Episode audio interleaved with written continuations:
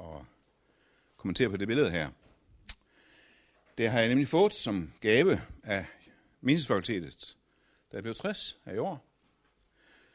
Øhm, det er malet af Jørgen Henrik, og det er efter min mening, ikke at jeg ser alle hans billeder, men et af de bedste billeder, han nogensinde har lavet. Det hedder En natmørkt hav. øh, da Jørgen Henrik malede det til mig, og han malede det til mig, vidste han ikke, at den salme, vi lige har sunget, den har været en, en lyssalme for min familie. Vi mistede for tre år siden vores, vores ældste dreng, Stefan. Og sang, se nu stiger solen. Og det vidste han heller ikke. Henrik ikke, da han havde valgt det her tema. Uh, et par dage før uh, jeg skulle have det, og han var stort set færdig med det, så spurgte han sådan lige, og jeg vidste ikke noget om det, at det var på vej, spurgte han så lige, hvad, hvad er egentlig din vigtigste farve? Okay. Mørkeblåt. Det tænkte jeg nok, siger han så. Tænk, tænkte, hvis jeg havde sagt lysegrønt. Der er mange grunde til, at jeg er rigtig glad for det her. Det rummer jo hele den salme, vi har lige sunget. Men der er også den her lysstribe. Den lyse vej.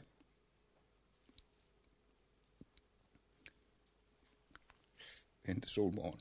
Ja.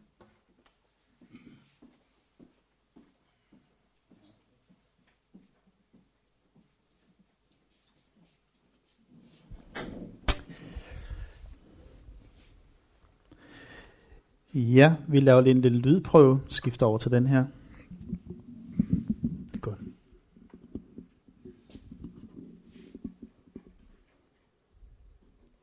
Så kan den hvile sig lidt. Yes. Øhm. Ove Vikstrøm og mig, vi vil prøve at sige lidt om det her tema, tilværelsens blå undertone noget af vores liv, vores eksistens, kunst og kultur, øh, ja, kunst og litteratur. Jeg vil sige lidt først, og så vil Ove sige lidt, og så kan vi se, om jeg også vil supplere med nogle andre ting bagefter. Øh, jeg har også en lidt, øh, skal vi se, en, en, en opbyggelig refleksion i tilknytning til et kunstværk. Vi vil se, hvor meget der bliver plads til og tid til.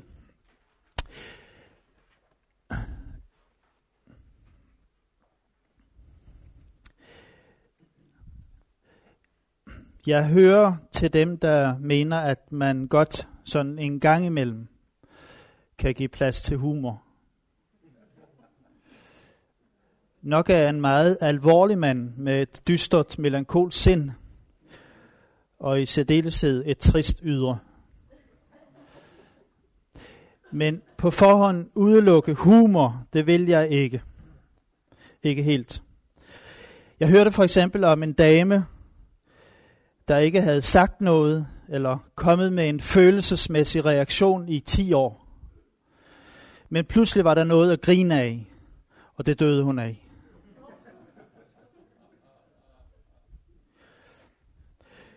Der findes hos en del mennesker en reservation eller ligefrem en frygt for vemodets eksistentielle forlængelse ind i vort liv. Nedstemthedens tristhedens, nedstemthedens, vemodets forlængelse ind i et menneskeliv. Der er nogen, der, der bekæmper det, og som har svært ved at få plads til det, fordi man skal jo se lys på livet, ikke sandt? Men så er der også nogen af os, der er et andet sted, som oplever livet og tilværelsen anderledes. Og derfor mener jeg også, at det er, øh, man kan godt øh, anerkende og sige, at det er en berettiget sund frygt Øh, kan man i bedste fald kalde det. Men jeg forsvarer vemod så godt jeg kan, og så lystigt som jeg også kan. Og det udelukker netop ikke brug af humor. Oscar Wilde eller Wilde skriver et sted, i denne verden findes der kun to tragedier. Den ene er ikke at få det, man ønsker sig, den anden er at få det. Ikke sandt? Det er de to tragedier, der findes her i livet.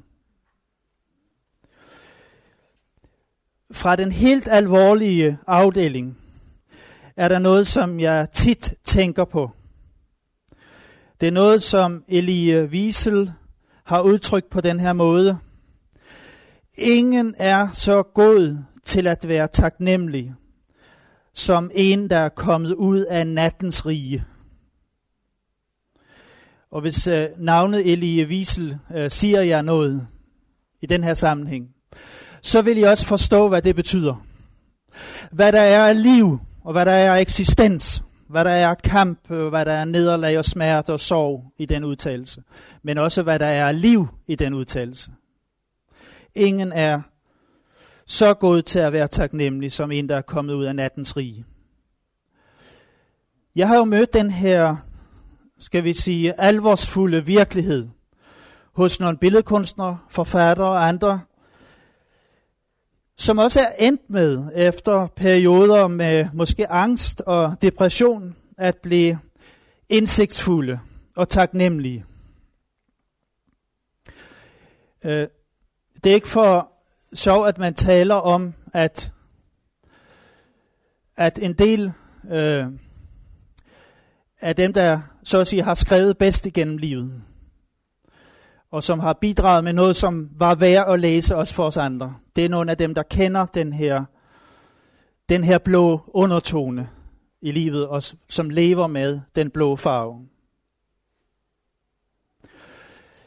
Øh, jeg havde en samtale med øh, Naja Marie Eit, øh, hende der fik Nordisk Råds litteraturpris for et par år siden, som nu bor i New York øh, hun oplevede nogle svære ting i flere år, og det har hun øh, forklaret os i interviews, også i offentligheden, øh, at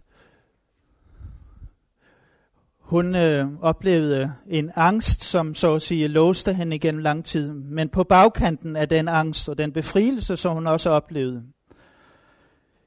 øh, der fik hun skrevet bogen Bavianen. Den her lille novellesamling med de her skarpe, små noveller, Bavianen, og det er jo ikke tilfældigt. Det er jo ikke tilfældigt, kære venner, at det er hende, der vinder Nordisk Råds litteraturpris.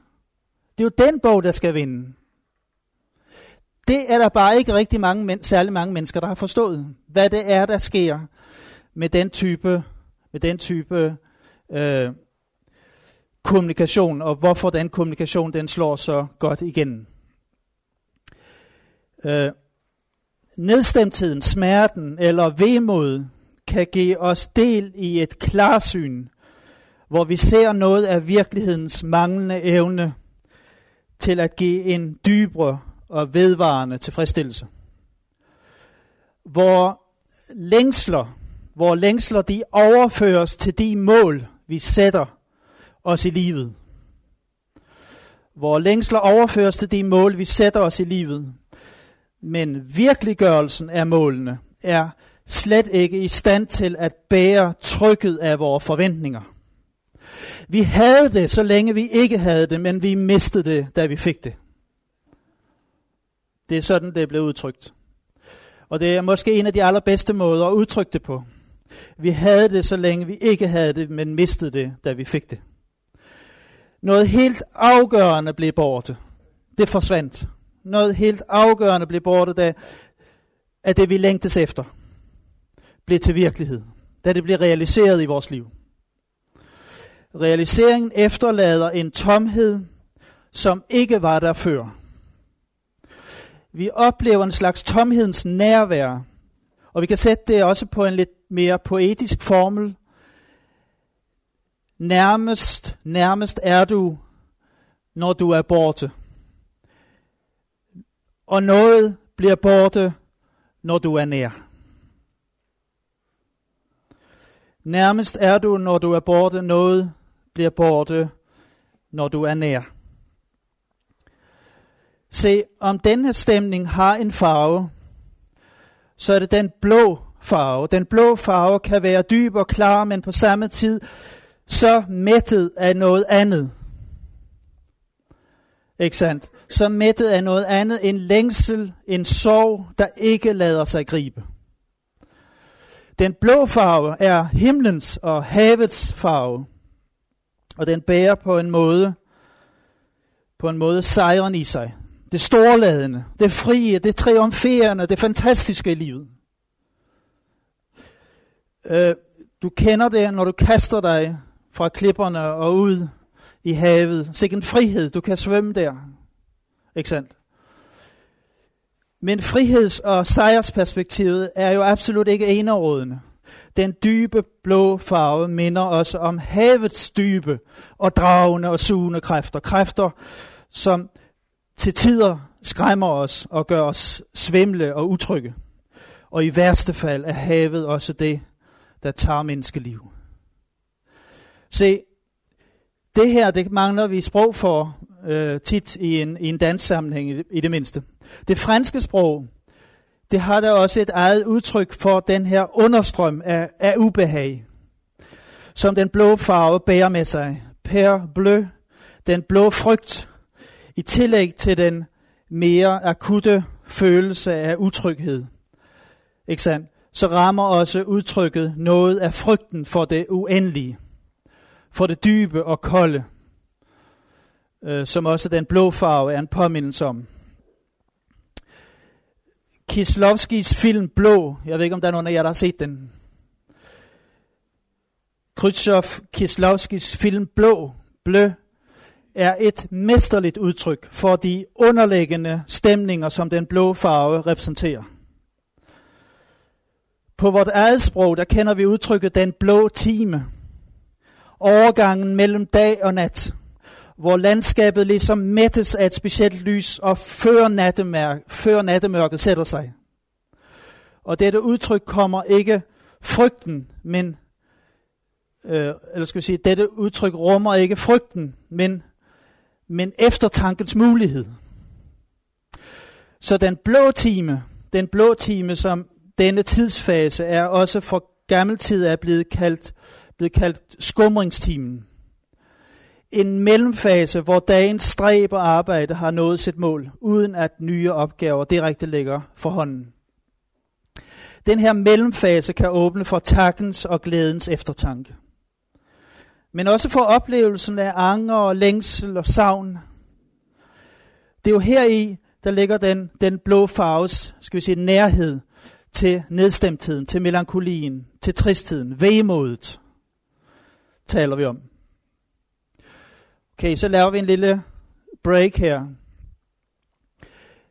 Uh, Bente Polano, som er en, en af de kunstnere, jeg arbejder sammen med, uh, så bor i Snækkersten på Nordsjælland, hun passede sin mor i hen over 3-4 år.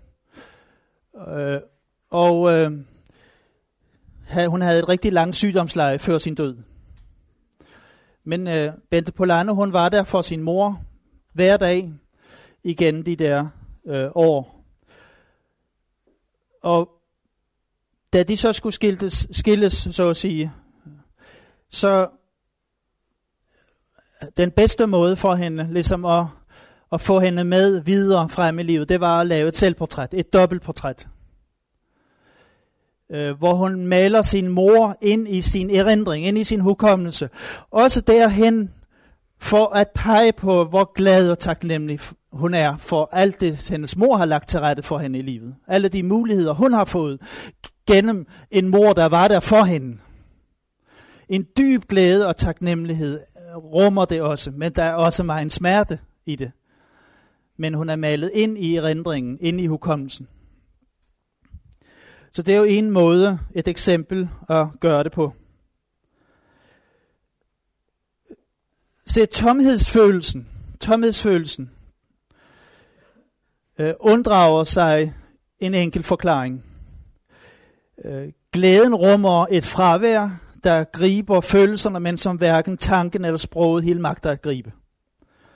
Glædens blå skygge er langt på vej, ja, langt på vej helt objektløs. Vi ved ikke, hvad der kaster skygge eller dækker for solen. Vi ved det ikke.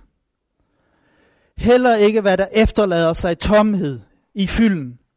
Vi har så forfærdeligt meget. Vi har adgang til så mange ting. Vi har, der, der er lagt så mange gode ting til rette for os i vort liv. Og alligevel, så er vi på en mærkelig måde adskilt fra det.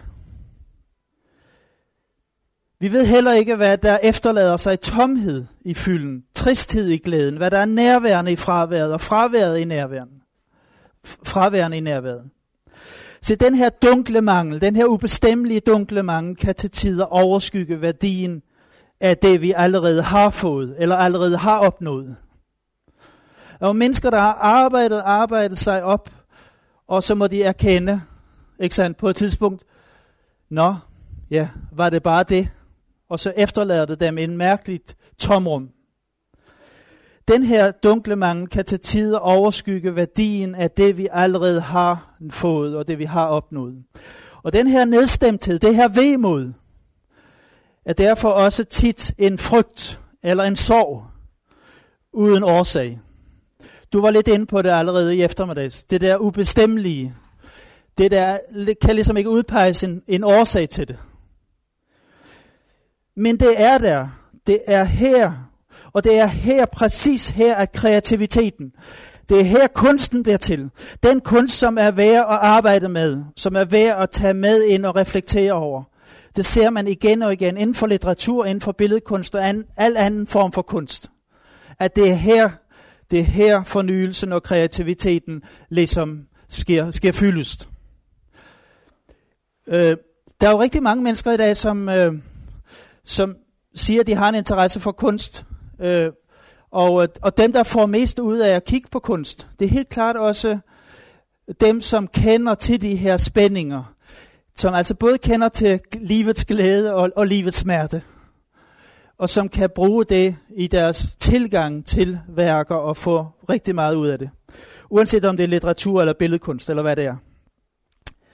Selvsagt, så findes der humor, der findes spænding, der findes livsglæde. Og det skal findes. Men alligevel, så jages vi jo ofte af det modsatte. Ikke noget menneske ikke noget menneske er så sikker, så lykkelig, så tålmodig, så, så generøs, så gudfrygtig. Eller så afbalanceret, siger den engelske forfatter Robert Burton. Og det gør han i sin klassiske bog om melankoliens væsen fra 1621. 1621. Der findes intet menneske, hvor han eller hun ikke fra tid til anden føler et strejf af melankoliens svige kalder han det. Det vil sige, den der smerte, der kan opstå i et sår. Nedstemtheden er en kilde til uro, til tristhed og måske fortvivlelse i nogle tilfælde. En øh, ubevægelig stenstøtte, der er stivnet og er blevet sig selv nok. Men mennesket er på den anden side også urolig i bevægelse mod noget, som det ikke kender. Og i denne bevægelse finder vi kernen i den religiøse længsel. Og den møder jeg igen og igen hos kunstnere i dag. At der er også plads til en religiøs længsel. Nogle gange er den ganske ubestemmelig, men den er der. Og det er så også her, i den her sammenhæng, at der skabes kunst og kultur. Det er her, der udvikles tænkning, det er her, der udvikles teknologi for den sags skyld. Nedstemthed kan være en trussel mod det gode liv. Men det kan også betegnes som en forudsætning for, for det geniale. Det er også dette, i dette felt, at kedsomheden kan blive god, og den kan blive livgivende, den kan blive vital for os, den her udskældte kedsomhed. Så når vi i aften tager det her tema op, og det kan måske for nogen være lidt overraskende, øh, det her med tilværelsens blå undertone, jamen så begynder den jo konkret to steder. Den begynder den begynder et, øh, når vi vidste, at Ove Wikstrøm kunne være sammen med os, den begynder jo i de her to bøger i det mindste. Tilværelsens blå undertone, radioandagter, det var rigtig spændende at læse. En bog, som ikke er let at få fat i. Jeg har købt den i Skellefteå. Den her bog, Til længdans forsvar, eller Vemod i finsk tango. En lille spændende, en lille spændende sag. Den begynder ved, ved de bøger selvfølgelig. Men den anden del af det øh, er øh, noget, som jeg jo selv har, har arbejdet lidt med. øh, og som jeg selv øh, også kender til. Øh, når man omtaler det her, for eksempel i et, øh, i et interview, som jeg gjorde det for et år siden i Christi Dagblad. Jeg tror, jeg er den første fakultetsleder, der har fotograferet nøgen til Christi Dagblad. Øh, faktisk. Øh, jeg ved ikke om andre. Men det er, når livet males med blåt, ikke sandt? Og det er ej blot til lyst, vil jeg sige, når det er sådan. Øh, men når det sker, så kommer der en masse reaktioner og en masse, masse respons. Jeg tror, der er op imod 100 breve og forskellige henvendelser, jeg fik efter den artikel.